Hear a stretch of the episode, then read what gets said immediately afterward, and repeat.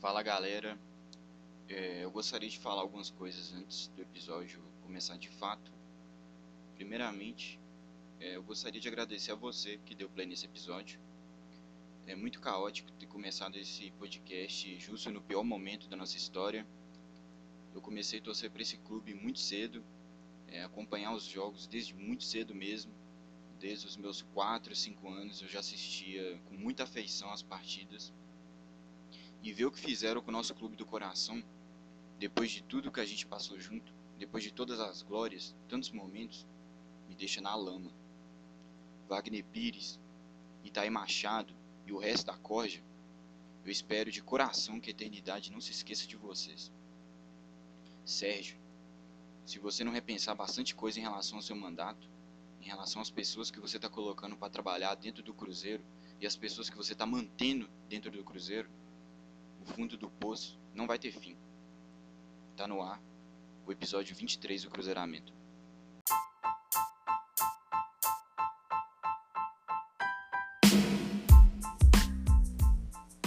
Então galera, hoje não tem bom dia, não tem boa tarde, não tem boa noite, por motivos óbvios que todo mundo já sabe. Ninguém com certeza vai ter um bom dia hoje. Mais uma vez o Cruzeiro joga em casa e perde. Jogou com um adversário direto ali da zona de rebaixamento, Sampaio Corrêa, que estava em 18º, logo atrás da gente. Mais uma vez o Cruzeiro com uma atuação lamentável, uma atuação vergonhosa, uma atuação completamente abaixo. E perdemos. O Cruzeiro, cara, já começa perdendo as partidas no momento que o nosso treinador solta a escalação. Mais uma vez, Ney Franco insistindo nos medalhões, insistindo em jogadores mais experientes. Mais uma vez ele entra com o Henrique, não com o Jadson. Entra com o Sassá, não entra com o Zé Eduardo. Não dá oportunidade para o Thiago também já iniciar a partida. A gente ainda teve um desfalque do Matheus Pereira por Covid. Então ainda tem essa questão de pandemia. Fora tudo que o Cruzeiro já tem de problema, a gente ainda vive uma pandemia e ainda está sujeito a esse tipo de coisa, infelizmente. E fica difícil vir aqui gravar. Fica difícil para mim e Matheus vir aqui gravar, porque eu já gravei inúmeros episódios esse ano com derrotas do Cruzeiro. Eu sempre tento focar no que aconteceu ali no campo, mas cada derrota fica mais difícil, porque eu sei que você aí que está ouvindo também já não aguenta mais. Você de casa já sabe o que está acontecendo em campo. A torcida inteira já sabe o que acontece em campo. Parece que a única pessoa que não tem essa sensibilidade de perceber as coisas que acontecem em campo é o próprio treinador, que é um incompetente. Deixando claro que ele é um incompetente. Ney Franco é um incompetente. Então é isso. Amargamos mais uma derrota. Descemos mais uma posição. Agora a gente é o 18º da 2ª divisão. E essa é a realidade do Cruzeiro hoje. Tentando falar um pouco sobre a partida, eu vou falar bem pouco mesmo, porque eu não tenho sangue de barata. E, enfim, com essa formação equivocada que o Nil Franco mandou a campo mais uma vez, o Cruzeiro foi um time muito previsível, um time que o Léo Condé, técnico de Sampaio Corrêa, conseguiu facilmente criar uma estratégia para derrotar a gente. O Cruzeiro foi um time noite passada que mal conseguiu sair jogando da defesa. O Sampaio Corrêa fazia uma marcação ali à frente da nossa zaga, sabendo da nossa dificuldade de sair tocando. Então o Cruzeiro foi impedido de sair tocando durante toda a partida. O Manuel não é um zagueiro que é bom com os pés. O Ramon até tenta, mas o Manuel muitas vezes não. O Giovanni também, que fecha ali a zaga, a linha de defesa ali na esquerda, um jogador extremamente limitado. Então o Cruzeiro tinha que sair na base do chutão, e foi assim que o Sampaio Corrêa acabou com o jogo do Cruzeiro, fazendo apenas isso, apenas forçando o chutão do Cruzeiro. O Sampaio Corrêa destruiu qualquer possibilidade que o Cruzeiro tinha de vencer a partida. Eles abriram um placar logo no início, eles já conseguiram ali encaixar o jogo deles numa trama infantil ali. A defesa do Cruzeiro foi ultrapassada pelos jogadores de Sampaio Corrêa, que invadiu a área e chutou e gol. O Cruzeiro já inicia o jogo perdendo, a gente conseguiu achar um gol ali no final do primeiro tempo, é um gol que o Cruzeiro não merecia, o Cruzeiro fazia uma partida horrível, uma partida sem criatividade, uma partida que a gente mal conseguia tocar a bola, nosso meio de campo inexistente com Machado e Henrique, Machado ontem fez uma partida, até o Machado, que vinha relativamente bem ontem, na minha opinião, fez uma partida bastante abaixo. O Henrique, que já cansei de falar aqui, que respeita a história, mas, cara, não dá pra ser titular, não dá. Ele simplesmente ele não consegue fazer o time jogar pra frente, ele não faz a transição, ele é um volante que pega a bola e recua pro lateral direito, no caso ontem era o Daniel Guedes. Então, com esse time lento, esse time sem confiança, o Cruzeiro foi presa fácil pro Sampaio Corrêa, fez seu jogo ali de contra-ataques rápidos, e acabou que merecidamente conquistou a vitória. O Cruzeiro ontem não mereceu sair com a vitória do Mineirão, mais uma partida que o Ney Franco escala errado, mexe errado, lançou os meninos ali que a torcida cobra para já entrarem de titular. Ele coloca com o jogo perdido, com quase 20 minutos do segundo tempo, o time já tomando de 2-1. Ele joga o Jadson no jogo, esperando um milagre, faz algumas alterações, colocou até o Thiago também, mas assim, colocou o Maurício, mas é aquela coisa, um jogo já perdido, o time mentalmente já prejudicado, já estava completamente sem confiança, os jogadores não conseguiam mais dar um passe mais ousado, já era um time previsível, já era um time derrotado, a verdade é essa. Para o treinador vir na coletiva e me dizer que colocou os meninos e nada mudou, então não é questão de quem está jogando, são os garotos, se são os medalhões, eu juro, para você que está ouvindo e não viu a coletiva, eu juro, ele usou essa frase, coloquei os garotos e não mudou nada, colocou os garotos na fogueira, gente, na fogueira de uma partida perdida de segunda divisão com um time na zona de rebaixamento.